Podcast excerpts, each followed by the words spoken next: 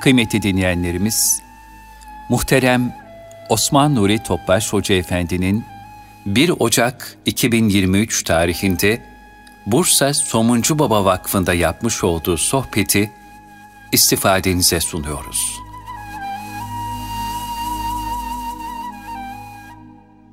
Resulullah sallallahu aleyhi ve sellem Efendimizin aziz, latif, mübarek, pak, ruhu tayyibelerine, ehl-i beytin, eshab-ı kiramın, enbiya-i izamın, saadat-ı kiram cümle geçmişlerimizin hasaten şehitlerimizin ruhu şeriflerine, dinimizin, vatanımızın, milletimizin, bütün İslam dünyasının selametine, şerlerden muhafazasına, bu niyaz bu dua ile bir Fatiha-i Şerif, üç İhlas Allah'ımıza.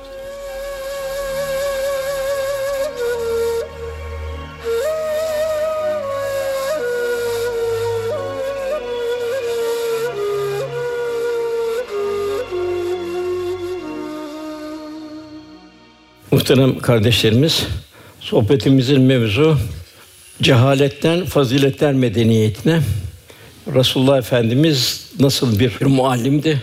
Cenab-ı Hak onu bütün bir cihanı muallim olarak gönderdi. Onun da muallimi Cenab-ı Hak'tı. Cenab-ı Hak bize lütfuyla, keremiyle 124 bin küsür peygamberin en yücesi bizi ümmet kıldı. Bu bizim için çok büyük bir nimet. Okunan ayet-i kerimeler zaten efendinin faziletini bildiriyor. İnşallah bizlere de Cenab-ı Hak hatta vatanımıza, milletimizin bütün İslam dünyasına Resulullah sallallahu aleyhi ve sellem bu rahmet nefesinden müstefid olmayı nasip eder inşallah. Efendimiz cihana muallim. Her peygamber bir kavme geliyor, efendimiz cihana geliyor. Zirve. Ahlakın son noktası ve ahlakın zirvesi daha öte yok. Çünkü Resulullah Efendimiz ahlakı Cenab-ı Hakk'ın ahlakı, Kur'an-ı Kerim'in ahlakı. Cenab-ı Hak ayette Allah ve melekler çok çok selam eder. Siz de selam verin. Tam bir teslimiyetle selam verin buyuruluyor. Yine Cenab-ı Hak Efendimiz için la amruke buyuruyor. Onu hayatı üzerine yemin olsun buyuruyor. Hiçbir peygamber üzerine Cenab-ı Hak yemin etmiyor. Fakat Resulullah Efendimiz üzerine Cenab-ı Hak onu hayatı üzerine yemin olsun buyuruyor. Onun nefesinden hisse alabilmek, dünyada huzur, kabirde huzur, ahirette huzur. Cenab-ı nasip eylesin. İşte sahibi sinesinde Resulullah Efendimiz'i taşıyarak Çin'e gitti, Semerkant'a gitti, insan olan her yere gitti, Afrika'ya girdi, Keyravan'a gitti. Resulullah Efendimiz'in sinesinde Resulü taşıdı ve yeryüzünde Cenab-ı Hakk'ın şahidi olmak ve İslam'ı dinin tebliğ etmek için giderken yorulmadılar, üşenmediler. Zira sinelerinde Resulullah Efendimiz vardı. Cenab-ı Hak yine buyuruyor. Allah Resulüne itaat Allah'a itaat oluyor. Men yedur Rasule fakat et Allah. Nisa suresi 80. ayeti. Allah Resulüne itaat Allah'a itaat. Yani iki itaat birleşmiş oluyor. Peygamber Efendimiz nasıl azgın bir cahiliye devrinin islahına vesile olarak o cahiliye bir aslı saadete dönüştürü ise bugün insanlığın huzura erdirip kurtarmak yine onun ancak rahmet nefesiyle mümkün. Yine bugün bu cahiliye devrinden zamanımızı bertaraf etmek. Cahiliye devrinde ne vardı? Ahirete inkar vardı. Ahireti kabul etmemek nefsane arzuna uygun geliyordu. Bir kas sistemi vardı. Zayıflar eziliyor, zalimlerin saltanatı vardı. Acıma merhamet kalmamıştı, bitmişti. Bugün de baktığımız zaman benzer bir durum var. İşte global güçler gücünü devam ettirmek için zayıfları Suriye'de olduğu gibi, Myanmar'da olduğu gibi onları zulmediyor. Çünkü ahiret haberini istemiyorlar. Bir kas sistemi var. Aynı cahiliyede olduğu gibi. Fakat bugün de inşallah bu nasıl 1400 sene evvel nasıl efendimizin ruhani nefesi, irşatları bir fazilet medeniyeti inşa etmişse bugün de aynısını yapmaya mecburuz. Zira Cenab-ı Hak sizler Allah'ın şahitlerisiniz. Hakkın şahitlerisiniz. Peygamber de şahit olsun buyuruyor.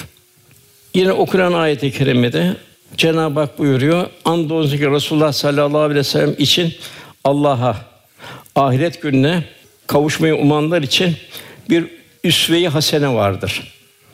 Demek ki burada üç tane şart var. Yani bizim Allah Resulü'nden feyiz almamız için, ruhaniyet almamız için, o istikamette bulunmamız için demek ki burada Allah'a kavuşmayı umanlar. Yani her halimiz Allah rızasında mı? Diğer ahirete kavuşmayı umanlar. Ahiret önümüzde mi daima? Çünkü zerrelerin hesaba gelecek bir günle karşılaşacağız. Kitabını oku bugün nefsin sana kafidir denilecek. Allah'a çok çok zikredenler için, Cenab-ı Hak unutmayanlar için, hayatın her safhasında Allah unutmayanlar için Allah Resulü'nde üsve-i hasene, örnek şahit, örnek karakter vardır. Fetih Suresi'nin son ayetinde ise Cenab-ı Hak orada birincisi Resulullah'ın yanında bulunanlar. Yani daima bir muhasebe üzerinde olacağız. Bir Allah'ın yanında mıyız, değil miyiz? Birincisi küffara karşı şiddet. Yani İslam karakter, İslam şahsiyetini bir Müslüman taşıyacak. Gayrı mağdubi aleyhim ve dalin dalalette olanların hiçbir haline benzemeyecek. Onların sevinçlerine vesaire dini şeylerine benzemeyecek. Bir sene başına benzemeyecek. Sallallahu aleyhi ve sellem Efendimiz ibadette bile benzememeyi emretti. O Muharrem'de Müslümanlar oruç tutuyordu. Yahudiler bugün biz de tutuyoruz deyince o zaman biz Musa'ya daha yakınız. Siz bir gün evvelden bir gün sonrasından tutun buyurdu. Yani sırf on Muharrem'de bir günde oruç tutmak tenzihen mekruh oluyor. Yine oruçta güneş battığı zaman iftar var. Or Yahudilerde kızıllık ortadan kalkıncaydı vardı. Bir de onlarda sahur yoktu. Efendim illa sahura kalkın buyuruyor. Ezan da öyle ezan beklenildi. Velhasıl yani ibadette bile sallallahu aleyhi ve sellem efendimiz onlara benzemek. Birinci madde küffara karşı şiddet. Yani bir Müslüman da hem İslam karakterini, İslam şahsiyetini yaşayacak. Ömer radıyallahu anh Dağıstan'a, Azerbaycan'a orduyu gönderirken sakın onlar bir inikas olmasın. Onların giysileri gibi giyinmeyin. Onların yedikleri pişirdek yemek gibi pişirmeyin, yemeyin. Orada karakterinize İslam şahsiyetini muhafaza edin buyurdu. Demek ki bu ilahi talimatlar gayrı mağdubi aleyhim talim başta Efendimizin ikazları, ayetin ikazı Resulullah'ın yanında bulunanlar küffara karşı şedittir. Hukuka dikkat edilecek. Bütün insanlar insanlıktaki eşimizdir. Hukuka dikkat edilir fakat kalbi beraberlik yalnız müminler arasında olacak. Yani bu bir imanın şartı oluyor. İkinci olarak ruhama müminler arasında Müslüman birbirine çok müşrik olacak. Birbirine emanettir müminler. Allah bana verdi, ona vermedi. Demek ki o bana zimmetti. Ben onun boşluğunu kabul edeceğim. Hem maddi hem manevi.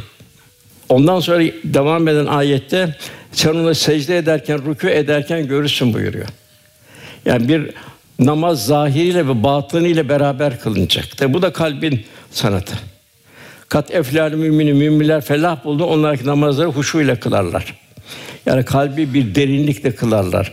İlahi azamet, ilahi kudret akışlarının, ilahi nakışları düşünerek, Allah'ın azametini düşünerek, kendisine verdiği nimetleri ihsan düşünerek onlar namaz kılarlar buyuruyor. Sen onları rükû ederken, secde ederken görürsün buyuruyor Cenab-ı Hak. Demek bir namaz bir müminin kalbinin bir sanat eseri. Ondan sonra gelen ayetin devamında onlar kalbi niyetleri nasıl? Allah'tan ne istiyorlar? Cenab-ı Hak'tan fazilet ve Allah rızasını isterler. Efendim yanında bulunanlar. Sonunda da emri bil maruf ve nehi anil münkere geliyor. Cenab-ı Hak bize verdiği bu İslam nimetiyle kendimizin kalbi hayatını tekamül ettireceğiz. O tekamülden sonra da bunun emri bil maruf nehi anil münker de bulunacağız. Zira Cenab-ı Hak sümmeli sünni yevmiyizin aninayım o gün verdiğimiz nimetlerden sorulacaksın buyuruluyor. Bu sohbetimizin ana mevzu asıl saadetten gelen rahmet nefesleri. Efendim en çok sevindiren el meru men ehabbe ki sevdiğiyle beraberdir hadis-i şerif. Eshab-ı Kiram Resulullah gördü. Yaklaştı.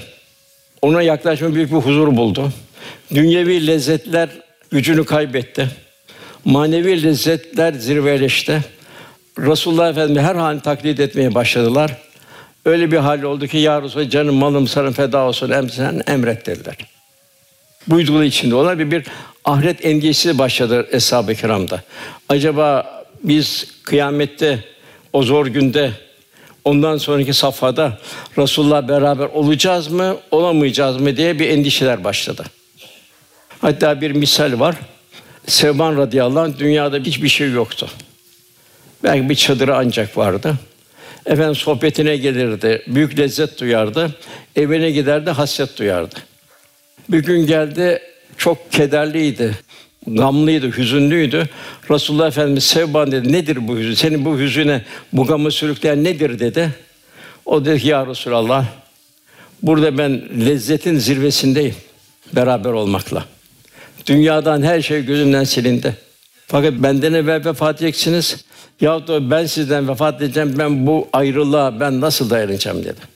Bunu düşündükçe işte gamdan gamı düşer oluyorum. Efendim bir müddet sükût etti.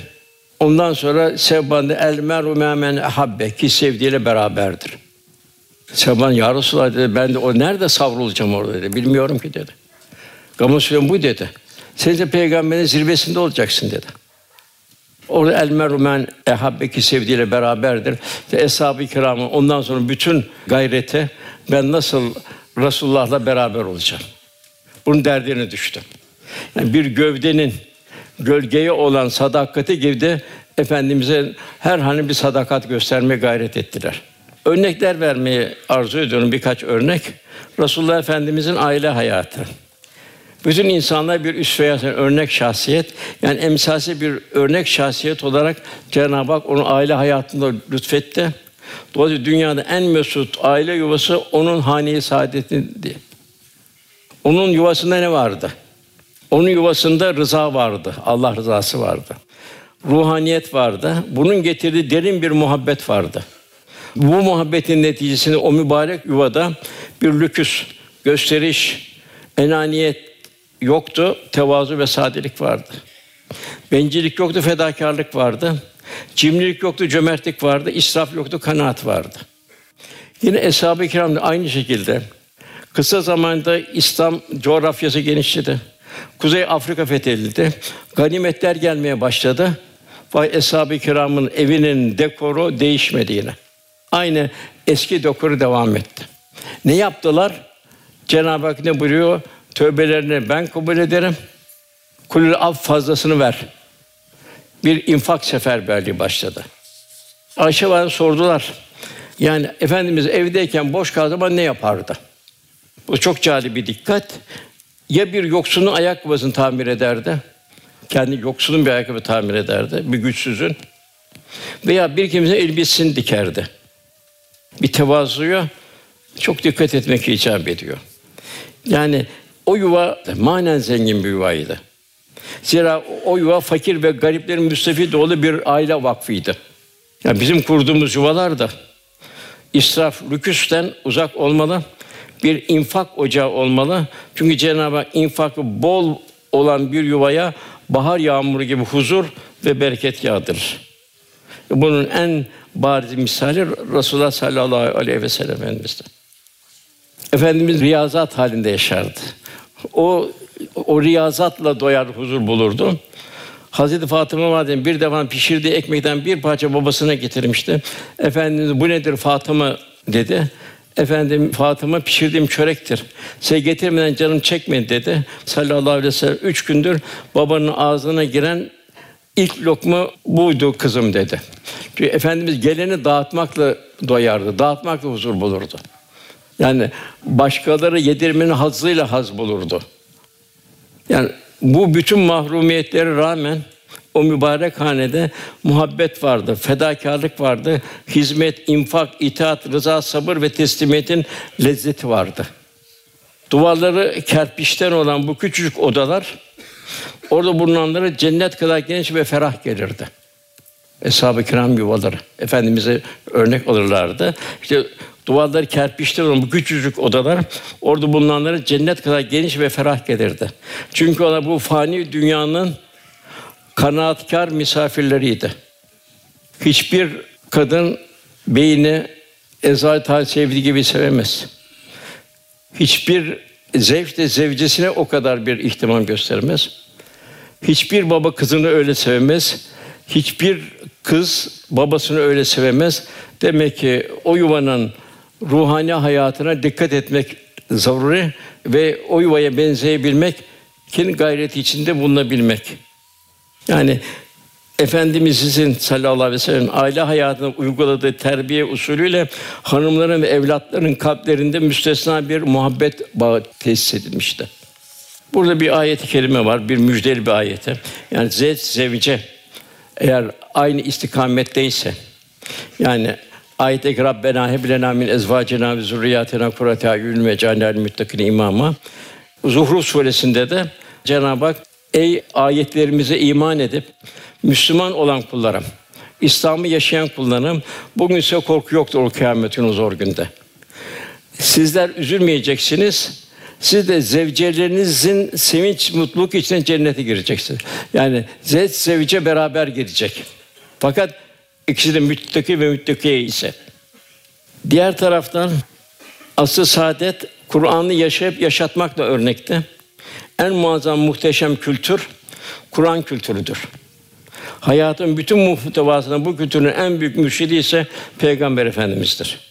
Resulullah'ın 23 senelik nebevi hayatı Kur'an'ın fiili bir tefsiri mahiyetindedir.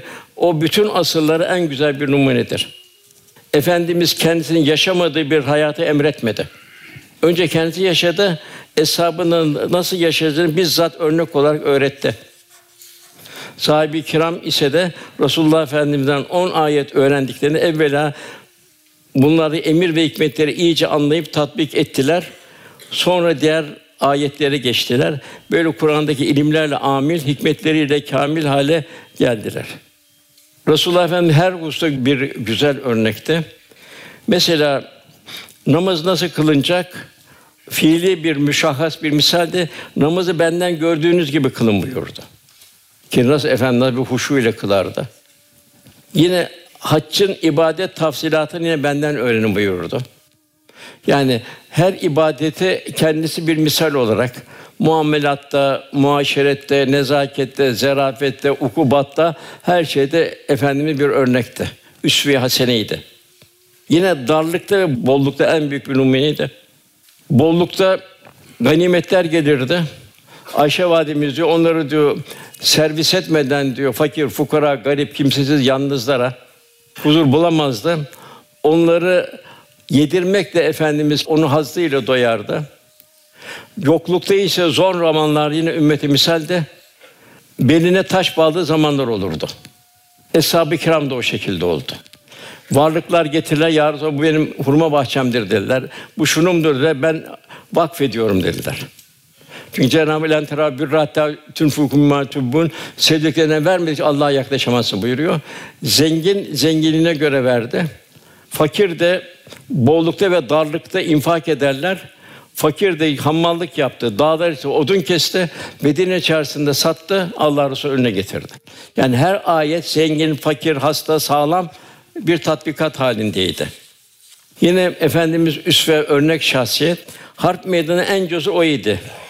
Allah'ın aslını Aliler, Hamzalar şecaati, cesareti ondan öğren. Hazreti Ali radıyallahu anh ki zor zamanlarda da diyor biz diyor Resulullah'ın arkasında diyor saklanırdık diyor. Kendisini efendime katletmeye gelenler affıyla hidayet vesile oluşuyla efendim onları diriltti. Eshab da aynı kıtalara hidayeti taşıdı. Mekke fethedildi. Fakat muazzam bir kumandan gibi değil, devesini secde eden mütevazı bir kul vaziyette şehre girdi. Etrafı da şımarmasın diye çok büyük zafer. İzaca Nasrullah vel feth. Orada buyurdu Allah la Ayşe illa Ayşül ahire. Ya Rabbi esas hayat ahiret hayatıdır. Efendimiz 13 yıllık Mekke devrinde daima zulme maruz kaldı. 10 senelik Medine devrinde sayısız çilelerle karşılaştı. Lakin o ne kadar zulüm ve meşakkat olsa da her an imanın güzelliklerini sergiledi. Taif'te kendisini taşlayanların ebedi kuruluş için onlara dua etti. Hicrette fedakarlığı sergiledi. Bedir'de muzafferiyeti daima Cenab-ı Hak'tan bilip nasıl şükredilmeyi gösterdi. Hatta esirlerini taşırken Medine şehre 150 kilometre yol zamanında bunlar bizim insanlıkta eşimizdir. İslam'ı onlara teşhir etmekle bir hidayet vesile olmak zaman zaman develerinden indiler. Harp esirlerin develeri bindirdiler. Kendini bir gün evvel kılıç çeken kişileri develeri bindirdiler. Onu çoğu Müslüman oldu. Uhud'da Resulullah Efendimiz'in sabrın müstesna bir misali oldu. Hamza ve şehit olanlar sabrın acı bir meyvesiydi orada. Hendek'te açlık ve yokluğa karşı sebat ve rıza hani yaşadı Efendimiz ve eshab-ı kiram. Hudeybiye'de firaset ince anlayışıyla Mekke'nin fethini hazırladı. Hayber sonrası cömertlik, infak zirveleri yaşadı ve yaşattı. Huneyn'deki metaneti, Mekke Fethi'ndeki tevazu ve affediciliği, Tebük'teki şefaati sergilemesi, hülasa hayatının bütün safhaları üst veya hasene, örnek karakter, örnek şahsiyet, emsal bir örnek şahsiyet, güzel ahlakın müstesna misallerini sergiledi. Nitekim talebeleri olan eshab-ı kiram da faziletleri Efendimizin bizzat yaşayıp yaşatarak terbiye etmesinin neticesinde fiili kısas olur Resulullah Efendimiz onlara. Mesela Efendimiz kardeşliği yaşadı ve yaşattı. Bütün insanlar beni Adem ona tek bir aileden gibi telakki eder.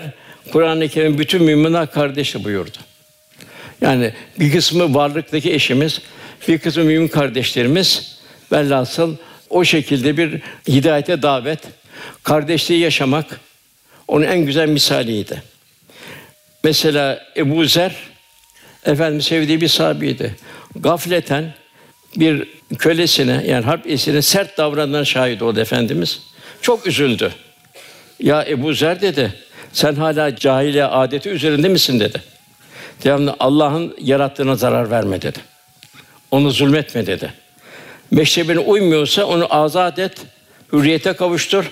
Onu fazla yük yükleme. Yüklediğinde ise ona yardımcı ol buyurdu. Hangi sistemde var bu? Yine Efendimiz vefatı esnasında şu son sözleri çok manidardır. Özellikle namaz, namaz, namaz üç sefer tekrar etti. Namaz hususunda çok dikkat edin. Allah yakınlık ölçüsü, ihmal edilse Allah'tan uzaklaşmanın bir durumu. Ondan emriniz altındakilerin hukukuna dikkat edin. Çalışan insanın, toplumda kimsizler, garipler vesaire onları simalarından tanırsın buyuruyor Cenab-ı Hak. Kalp hassaslaşacak. Onlardan bir mümin kendisini mesul görecek.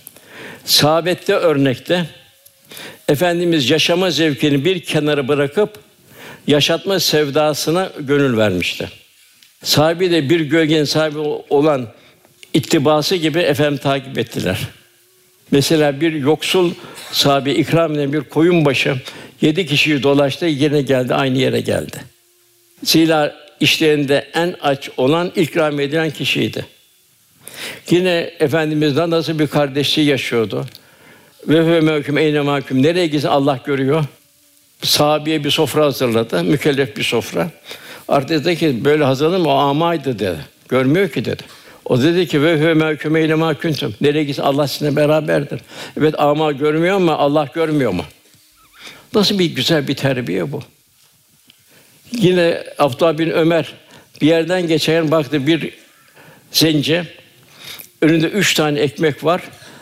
Bir köpeğe atıyor, köpek yutuyordu, kapıyordu. Atarken kapıyordu. Devamlı atıyordu. Abdullah bin Ömer bir müddet seyretti. Sonra yanına yaklaştı. Sen kimsin dedi. Ben köleyim dedi. Peki elindeki köpeğe verdiğin üç ekmek nedir dedi. Bu da benim günlük nafakam dedi. Peki bu köpek nedir dedi. Beni yaratan Allah, o köpeği yaratan Allah aynı Allah dedi. Onu bugün bana misafir olarak Cenab-ı Hak gönderdi. Ben onu ikram ediyorum dedi. Peki sen ne yapacaksın o zaman dedi. Ben bugün sabredeceğim buyurdu. Yani nasıl bir terbiye bu? Bu hangi fakültenin, hangi doktoranın, hangi master'ın getirdiği bir netice? Buna benzer Efendimizin hayatında sayısız misaller Efendimiz yaşayarak yaşattı. Efendimiz zirve bir merhamet vardı. İşte Bedir dönüşünde o harp esirlerine yapılan ikramlar. Ve ondan sizin kardeşinizi buyurdu. İnsanlıkta eşinizdir buyurdu. Yediğinizden yedirin, içtiğinden içirin buyurdu. Ganimetlerin beşte biri Efendimiz'e aitti. Ayrıca Efendimiz'in mübarek hanesine hediyeler de gelir gelir bu ganimetlerden başka. Fakat Efendimiz eline geçip ümmetin muhtaçlarını dağıtmadan huzur bulamazdı. O adeta açları doyurmanın hazıyla doyardı. Ayşe validemiz buyuruyor. Resulullah'ın aile efradı Medine'ye geldiği günden vefat ettiği güne kadar üç gün arka arkaya buğday ekmeğiyle karnı doyurmadı. Neyle doyardı? Doyurmakla doyardı. Onları doyurduklarının sevinciyle, hazzıyla Efendimiz doyardı. Cabir radıyallahu anh diyor, Hendek Harbi'nde Efendimiz'i görüyor. Bir açlıktan iki büklüm olmuş, hatta bir taş bağlamış. Hemen evine koşuyor. Hanım diyor, Resulullah böyle böyle diyor. Evde ne vardı? Bir keçi yavrusu vardı, biraz da arpa var. Onu sen diyor ekmek yap diyor. Keçi yavrusunu kesiyor, bunu da koy diyor. Keçi ne kadar? 55 kilo anca olur. Ben diyor hemen diyor gidip Resulullah'a haber vereyim diyor. Ya Resulallah çok açsınız, teşrif etsin evimize. Peki de Cabir evinde ne var dedi.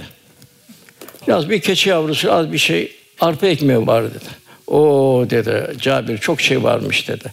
Eshabda hepsi aç. Efendim onları doyurmadan doyum. Hadi hepimiz diyor Cabir'e gideceğiz diyor. Cabir ürküyor, korkuyor. Hemen koşuyor eve. Hanım diyor, Resulullah bütün hesap toplayıp böyle ne yapacağız diyor.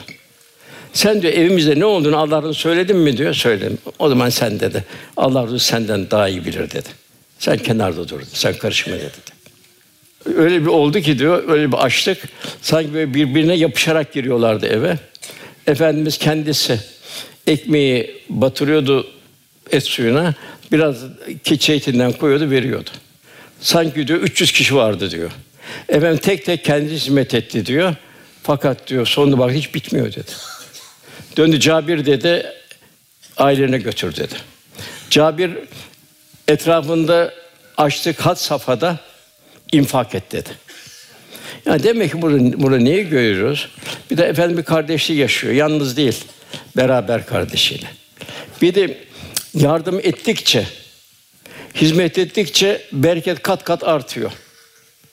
Yine Efendimiz buyuruyor, herhangi bir elinde bir hurma fidanı varken kıyamet kopacak olsa derhal onu diksin. Yani bir Müslüman bir hizmet insanı olacak. Yine Efendimiz ümmetin derdiyle meşguldü, insanlığın derdiyle meşguldü. Hayatı boyunca hiçbir tatil yapmadı. Şu hurma ağacının altında bir gün dinleneyim, bir müddet ben yalnız yaşayayım demedi. Son nefesine sürekli hidayetleri vesile olmanın, kalpleri İslam ile fethetmenin, eshab da aynı şuurla yetişmenin derdinde oldu. Eshab-ı dünyanın dört tarafına Medine hurma bahçe bıraktı dört tarafına, dört şeyine gitti. Yani şimdi veda haccında 120 bin sahibi var. Gelemeyen 30 bin. Mekke mülke, Mekke'de mümin yani Cennetül Bakâ'da, Cennet Muallaka'da metfun 20 bin sahibi yok diyorlar. Belki 100 bin dünyaya dağıldı. Nedir bu? Sümmelesi önüne yevmeyizin anineyim. Verdiğim nimetlerden sorulacaksınız. Cenab-ı Hak size yani Allah'ın şahitlesin buyuruyor. Allah'ın dininin şahidi olabilmek, yaşamak ve yaşatmak. Yine Efendimiz buyuruyor, yine bu ümmete misal. Allah hiç kimsenin görmediği eziyetlere maruz kaldım diyor. Öyle ama hiç tebessüm yüzünden eksik olmuyor. Yedi evladının altısını sağlığında kaybetti. Altı ay sonra da vefatından sonra Fatıma valide kaybetti. Taif'te oraya hidayete davet mi gitti? Orada taşlandı. Melekler geldi. Çarpalım dediler şu iki dağ helak olsun. Yok dedi ben dedi rahmet peygamberiyim dedi. Döndü Taif'e dua etti. Ya Rabbi bunların neslinden hidayet ehli insanlar getir ya Rabbi diye dua etti. İlk Müslüman çektiği bir ananın babanın şefi daha fazla. O ilk çektiği Müslümanların cefası, eziyet zulmü onun gözü önünde oluyordu. Sevgili amcası Hazreti Hamza'nın Hazreti Musab bin Umeyr'in başta güzide sahiplerinin şehitliğine şahit oldu. Hatta orada dediler ki ya Resulallah dediler sen dediler gözleri doldu efendimizin. Sen ya müsterih ol dediler. Biz dedi sana şehit olmak için sana biat ediyoruz dediler. Nasıl bir muhabbet. Biri Maune'de, Raci vakalarında bin bir emekli yetiştirdiği en kıymetli Kur'an muallimlerini tuzağa düşürdüler, şehit edildi. Fakat çektiği bu çilenin hiçbir Allah Resulü'nün metanetini ve kalbi muazenesini bozmadı. O bütün bir çile büyük olgunluk ve rıza halinde karşıladı. Rabbinin rızası ona hiçbir fani çileyi aldırmadı. Gönlü nice acılarla dağlanmasına rağmen gül yüzünde tebessüm hiç eksik olmadı. Onu hiç kimse hiçbir zaman asık bir surat, asık bir yüzde, çatık bir kaşla, abuz bir çehreyle görmedi. Demek ki bir mümin de öyle olmaz.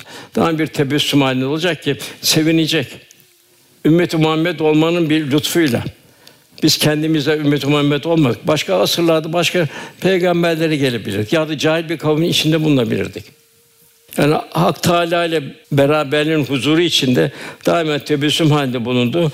Her halükarda İslam güzelliğini aksettirdi. Nimet ve zafere ulaştı zamanı Allah la haşe illa ahire buyurdu. Yani esas hayat, gerçek hayat ahiret hayatı buyurdu. Yine zor zamanlarda yine ümmeti teselli için yine la ayşe illa ayşül ahire esas hayat ahiret hayatı buyurdu. Yüce dinimiz İslam insan daima bir moral telkin eder. Mesela yarıya kadar dolan bir bardağın dolu kısmını görmeyi tavsiye eder. Boş kısmını değil. İnsan herhalde imser olarak bakacak, betkin ve yiğitlikten kendini kurtaracak, e, havf vereceği, Allah'a muhabbet, korku ve ümit arasında yaşayacak. Ya bu dengeyi muhafaza edecek. Daima bu dengeyi canlı ve zinde tutacak. Gönül kazanmanın derdindeydi efendimiz. İslam'ın gayesi suçlu kimseleri kaybetmek değil, suçlu kimseyi kazanmaktır. Onu ıslah ederek fazilet sahibi müminler haline, hale getirmektir. Bunca suça sürükleyen kişi cahilse onu öncelikle tebliğ ederdi.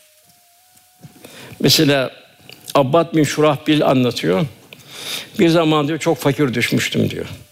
Bunun üzerine Medine bahçelerinin birine girdim de gizlice girdim diyor. Bu başaklardan torbamı aldım diyor. Derken diyor bahçe sahibi gel beni yakaladı. Dövdü. Torbayı elimden aldı. Gömleği memleği aldı. Üstüme çıplak kaldı dedi. Tabi geceye neresi müracaat yeri?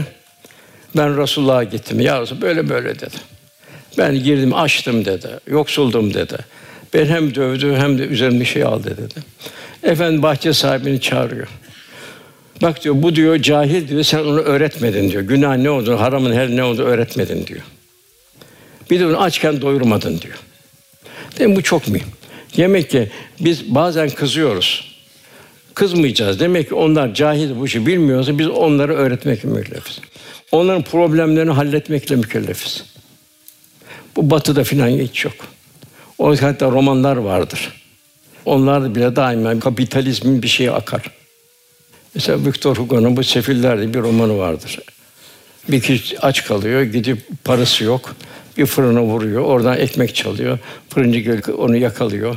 Ondan sonra hapse atıyor. Evdeki yetimler aç bir aç kalıyor. İslam'da bu yok. İslam daima bir merhamet şefkat. Bilmeyen cahili de öğreteceksin. Onu hidayete kavuşturacaksın. Sen Mevlana bazı bazı tuan çeşitli gel diyor, gel diyor. Ney sen de gel diyor. Günahkarsan, kafir sen de biliyorsan bil gel. Çünkü bizim dergahımız İslam dergahıdır diyor. İslam'ı öğretme dergahıdır. Yaşama ve yaşatma dergahıdır diyor.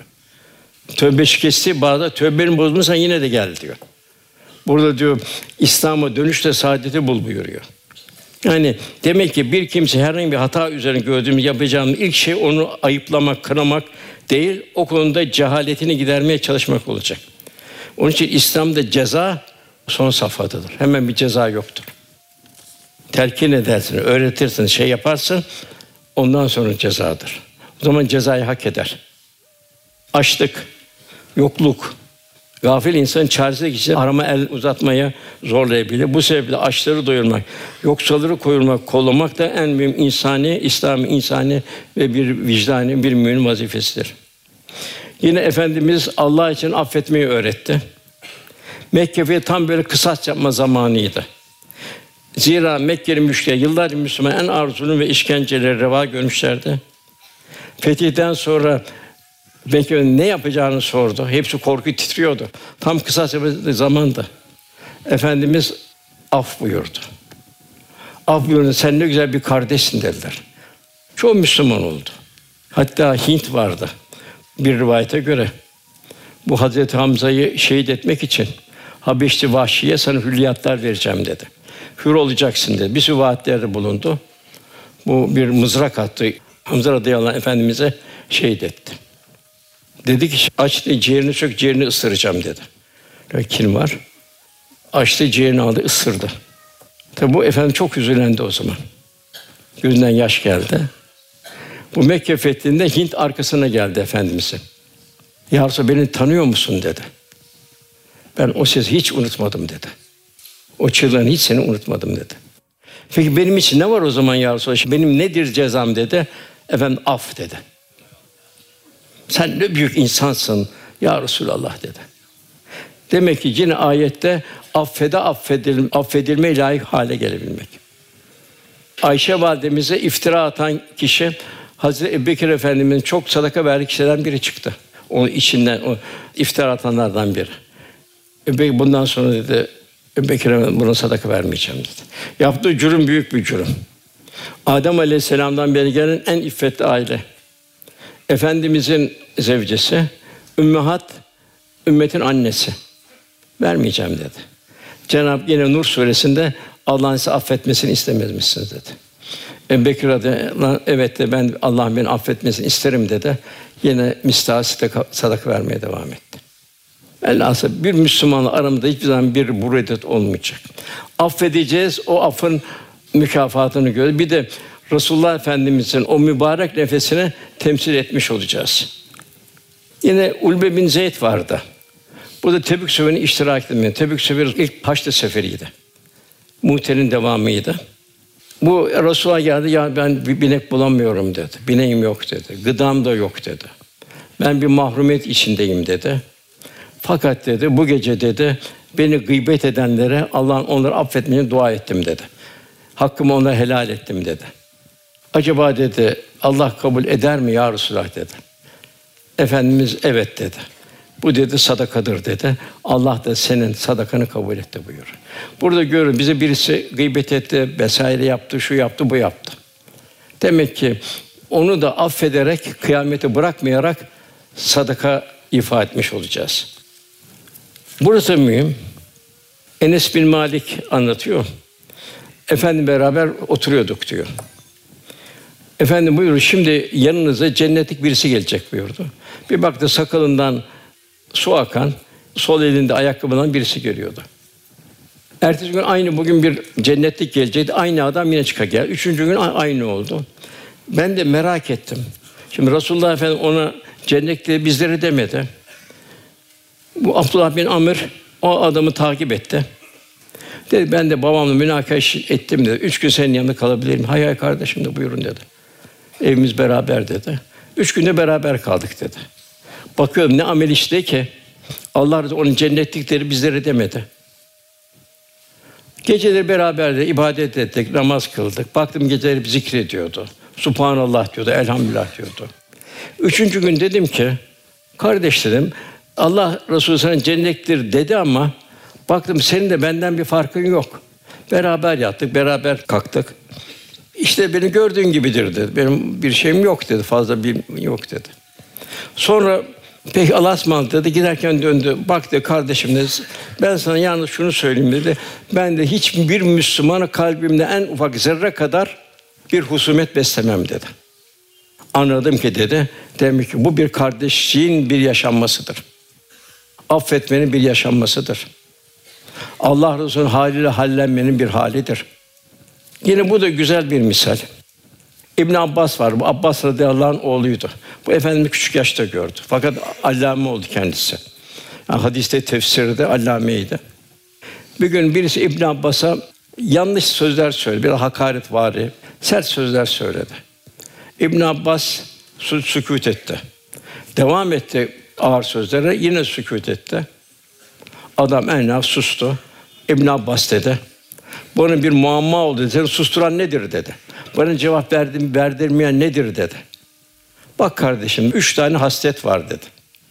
Ben de bu üç haslet varken ben sana nasıl cevap vereyim dedi. Birincisi dedi, Kur'an-ı Kerim bir ayet okuduğum zaman isterim ki bunun ümmeti Muhammed herkes bu ayette okusun, tatbik etsin ve duygu derinliğine girsin. Herkesin okuduğum her ayetten bir nasip olsun isterim dedi. Şimdi ben de bu durumdasın. Ben sana nasıl dedi kalk cevap vereyim dedi. Ben nasıl dedi seninle olan kardeşliğimi bozayım dedi. İkincisi dedi bir yere yağmur yağsa dedi sevinirim dedi. O yağmur yağan beldede benim hiç ne tarlam var, ne arsam var, ne hayvanım var dedi. Oradaki halkın sevinciyle ben sevinirim dedi. Yani Müslümanın sevinciyle sevinirim dedi. Üçüncüsü bir hakim dedi. Adaleti, hakkı, hukuku, adalet tevzi ettiği zaman yine sevinirim dedi. Bu adalette de İslam'ın güzelliğini görürüm dedi. Şimdi ben de bu üç haslet varken dedi, ben sana nasıl bir cevap vereyim dedi. Velhasıl işte bu bir müminin yüreği. Hakka yaklaşan bir müminin yüreği. Eshab-ı kiramı eshab-ı kiram yapan Efendimiz'in samimi muhabbetleri ve bu muhabbetten dolayı onun ahlakıyla ahlaklanmış olmalarıdır. Bu sebeple Çelebi bir kronoloji dersi değildir. Bir tarih dersi değildir. Bir yaşamı ve yaşatma dersidir şiir nebi. Efendim gönül dokusuna hisseler alma. Haliyle hallenme, ahlakıyla ahlaklanma dersidir. Feyz ve ruhaniyet tahsilidir. Dolayısıyla bir kimse ben Allah Resulü'nü seviyorum. Demek iş bitmiyor. Ama Umre'ye gitsem de bir Allah Resulüne gitsem, ziyaret etsem. Bununla iş bitmiyor. Bu sevginin hal ve davranışlarına, Allah yolundaki gayretlerimize, ibadet ahlakımıza, bilhassa evimize, işimize, çocuklarımıza terbiye için velhâsıl hayat her safhasına aksetmesi icap eder. Dilimizle ben Allah'ı seviyorum derken evladımızı Kur'an tahsilinden mahrum bırakıyorsak, işte bu mekan Kur'an-ı Kerim tahsilinin bir mekanı. Allah'ın kelamının düzgün olmanın bir mekanı. Allah'ın dinini öğrenmenin bir mekanı. Evladım ben ne kadar seviyorum. Ne kadar onunla ahirette beraber olmak istiyorum. Ne veriyorum ona? Niye geldik dünyaya? Ya bunun liyarufun Allah kul olmak, Allah kapte tanımak. Demek ki ben evladımı seviyorum. Şu tahsil yaptığımı boş. En baş, evet istediğin tahsil yaptır ona. Baştan sen ona bir Kur'an zevkini, bir Allah Resulü'nü tanıtıyor musun?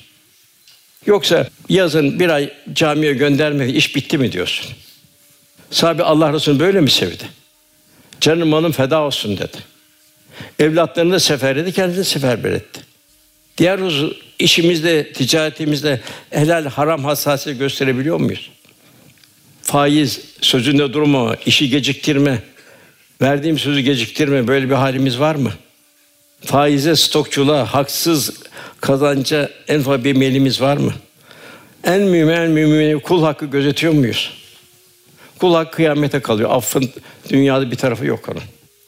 Efendimiz aman diyor, kul hakkına dikkat edin.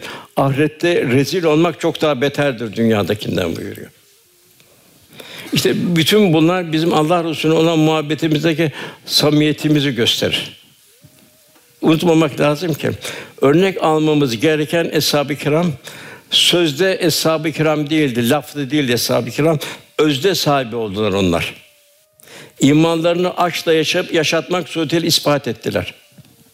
Bu uğurda hiçbir fedakarlık kaçınmadılar. Yani Allah ve Resulü bizi sevsin, bizden razı olsun dediler. Cenab-ı Hak Kur'an-ı Kerim'de muhacirler, ensar bize örnek bir nesil olarak takdim ediyor. Biz kendimi onlarla bir mukayese edeceğiz. Onlara tabi olan ihsan sahipleri buyuruluyor. Eshab-ı Kiram Allah Resulü'nün muhabbetini samimi fedakarlıkla ispat ettiler. Mesela bir misal vereyim. Uhud Harbi'nde düşmanı kovalamak için Hamdül Esed'e kadar düşmanı kovalayın dedi. Genel olarak. İki kardeş birbirine baktılar. Bir ağır yaralı, bir hafif yaralı. Dediler evet biz mazuruz dediler ama Allah Resulü'nün bu şeyinden mahrum kalmayalım bu arsundan. Hafif yaralı, ağır yaralı bin sırtıma dedi. Bin sırtında bir müddet yürüdüler. O şekilde Hamra Esed'e kadar gittiler. Demek ki muhabbet fedakarlık istiyor. Muhabbet iki kalp arasında bir ceyran hattıdır. Bu Resulullah'la bir ceyran hattıdır. Bu hat çok mühimdir. Sallallahu aleyhi ve sellem bir gün Yemen'e döndü. Veysel Karani'ye işaret ederek ben dedi Yemen'den gelen nefis rahmani duyuyorum buyurdu. Yine öyle bir durumda Eshab-ı Kiram'da yürüyerek camiye zor giden bir kişinin iki kişi koluna girdi, cemaate camiye götürdü. Aman bu Resulullah Efendi emrinden cemaate davetinden mahrum kalmasın diye. Yani bir ama ya ben dedi görmüyorum dedi. Götürecek yok dedi. Haşerat var dedi. Efendim hayal salaya hayal duyuyor mu? Duyuyorum. O zaman cemaate sürünerek de o da devam et buyurdu. Hep bunlar bir muhabbetin ifadesidir. Yine efendim bu mektubu kim götürecek? Bizans kralına, Fers kralına, Mısır şeyine hepsi ayağa kalktı. Ya bu şerifi bize ver biz götürelim dediler. O kelle uçuran cellatların karşısında hiçbir tereddüt etmeden Allah Resulü mektubunu okudular. Onun için bir kısmı çok büyük cefada da katlandı. Velhasıl Peygamber Efendimizin izinden yürümek faziletlerle dolu bir ömür sermayesinin vesiledir. Onun izinden yürümek canlı bir Kur'an olabilmek sırrına erebilmektir. Gözün ve zihnin okuduğu değil, kalbin okuduğu bir ilim ve tahsil mühim. Bu da muhteşem bir tahsildir. Yani zihni bilgiler kalpte hazmedilecek.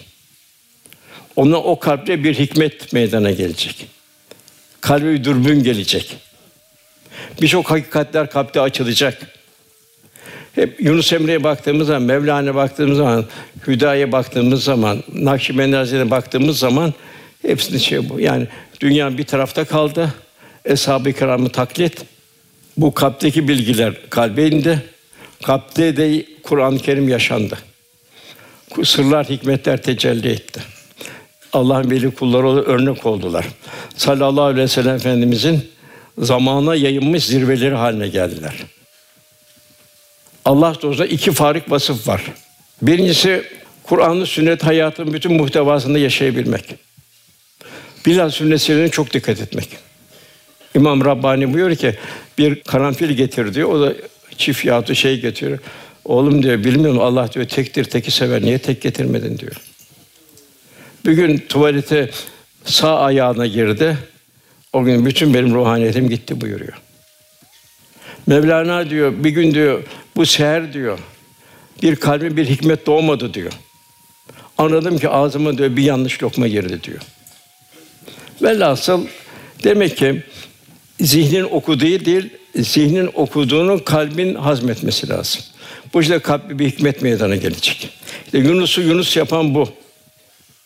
Yunus böyle Yunus o. Kitap okuyarak Yunus olmadı. Mevlana da Allame-i Cihan'da. Fakat Allame-i o zaman hamdım diyor. Anca diyor şimdi Tebrizi ile olan mülakatından sonra ondan sonra piştim yandım diyor.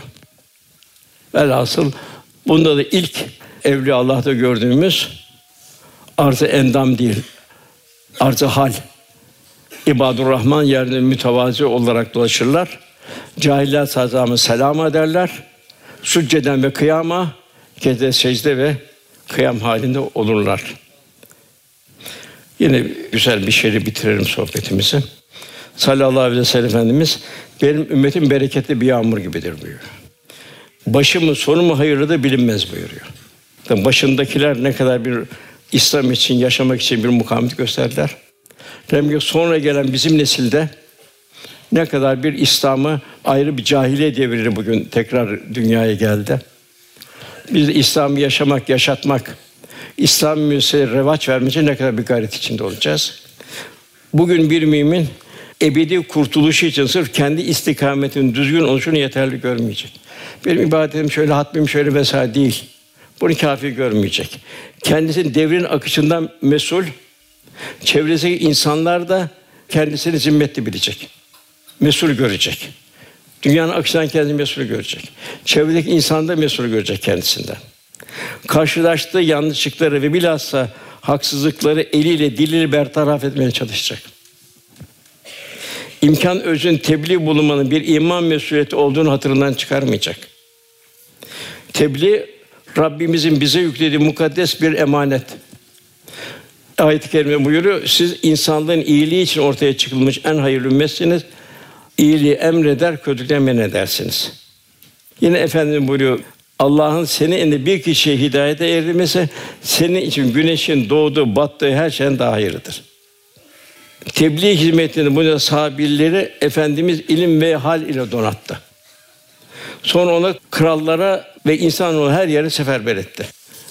Burada bir misal vereyim. Mesela Abbas Radi Efendimiz amcası. Onun altı tane oğlu vardı. Birini Medine'de bıraktı. Birini Taif'e gönderdi. Birini Suriye'ye gönderdi. İki oğlunu İfrikiye, Tunus civarına gönderdi. Kusem'i Semerkant'a gönderdi. Öbürünü de Kızıldeniz'in kenarındaki Yembu denilen yere gönderdi. Ya bu nedir? Kendisini devrin akışından dünyadan mesul görmek. Tabii maalesef evlatlarımız tam olarak hakim olamıyoruz. Eskiden aile vardı. Anne baba vardı. Ailede gün görmüş kişiler vardı. Onun terkinin terbiyesi vardı. Bir de bir mahalle vardı. Bunlar hepsi insan yetişmesinin bir vesileydi. Fakat bu mahalle kalktı. Gün görmüş kişiler de hemen hemen onlar da alakadar olunmuyor. Anne baba da gücünü kaybetti. Evlat ne oluyor? Medyanın çocuğu oluyor, kaldırımların çocuğu oluyor, sokakların çocuğu oluyor. Ben hürüm diyor vesaire diyor. Kendini bir hattı hareket biçiyor. Velhasıl bugün durum bu. Onun için ne yapmak lazım? Çok anne baba ferah diyor. Ben diyor evladımı kaybettim diyor. Dua edin diyor. Da ilk başta şunu söylemek lazım. Sen evladına ne verdin ki ne bekliyorsun? Yapacak tek çare ne? Doğan evladı ufak yaştan beri Allah Celle Celaluhu Resulullah sallallahu aleyhi ve sellem sevdirmenin gayretinde olacak anne baba. Onun bir hediye götürecek, verecek. Diye bak Resulullah Efendimiz hep bu hediye verirdi. Hediye vermek ne güzel. Bak biz de sana bir hediye getiriyoruz. Bak Allah Resulü etrafındaki o çocuklar da namaz kılar. Sen gel beraber namaz kılalım. Gel sana şu hediyeyi vereyim ben de. İmam Malik diyor ki babam diyor bana da bir hadis ezberletti bir hediye verir diyor. Öyle bir hale geldim ki diyor babam hediye vermese ben hadis ezberlemekten bir lezzet haline gelmeye başladı. Hadis devam ettim buyuruyor. Ahmed İbn Hanbel diyor ki benim de annem de biz Bağdat'ta çok soğuktu diyor. Annem diyor su ısıtırdı diyor. Benim ufak yaşta hafız yaptı bu aslanlar gibi. Hafız yaptı diyor. Benim diyor çarşafının yeni caminin kapı suyu ısıtır, abdest aldırdı, caminin kapısına kadar götürürdü diyor. Böyle anneden bir Ahmed bin Hanbel meydana geliyor. Biraz bir anne baba evladına emek verecek. Aksi halde Kurtlar Vadisi'nin bir yemi haline gelir. İşte kız kurslarımız var. Erkek kurslarımız var. En hayırlı anne baba evladını seven anne babadır. Ahirette beraber olmak isteyen anne babadır. Onun için anne babalar yarın zor gün orası. Cennetlikleri selamın kavlen min Rabbir Rahim denilecek. Buyurun cennete denilecek. Fakat eğer diğer fertler, aile fertleri eğer istikametleri değişikse memtazül yöme eyyuhel mücrim siz mücrimler bu tarafa siz cehennem tarafına gidin denilecek. En mühim ayrılık olacak. Bir kardeş bir tarafa gidecek, bir kardeş bir Habil'e Kabil gibi. Onun için bir anne babanın en büyük saltanatı, en büyük evladını Allah yoluyla yetiştirmesidir. Allah cümlemizin, evlatlarımızın bizlere sadaka cari olmasına, milletimizin, dinimizin kaderinde hizmet ömrü Cenab-ı Hak lütfetmesi niyazıyla duası lillahi teala Fatiha.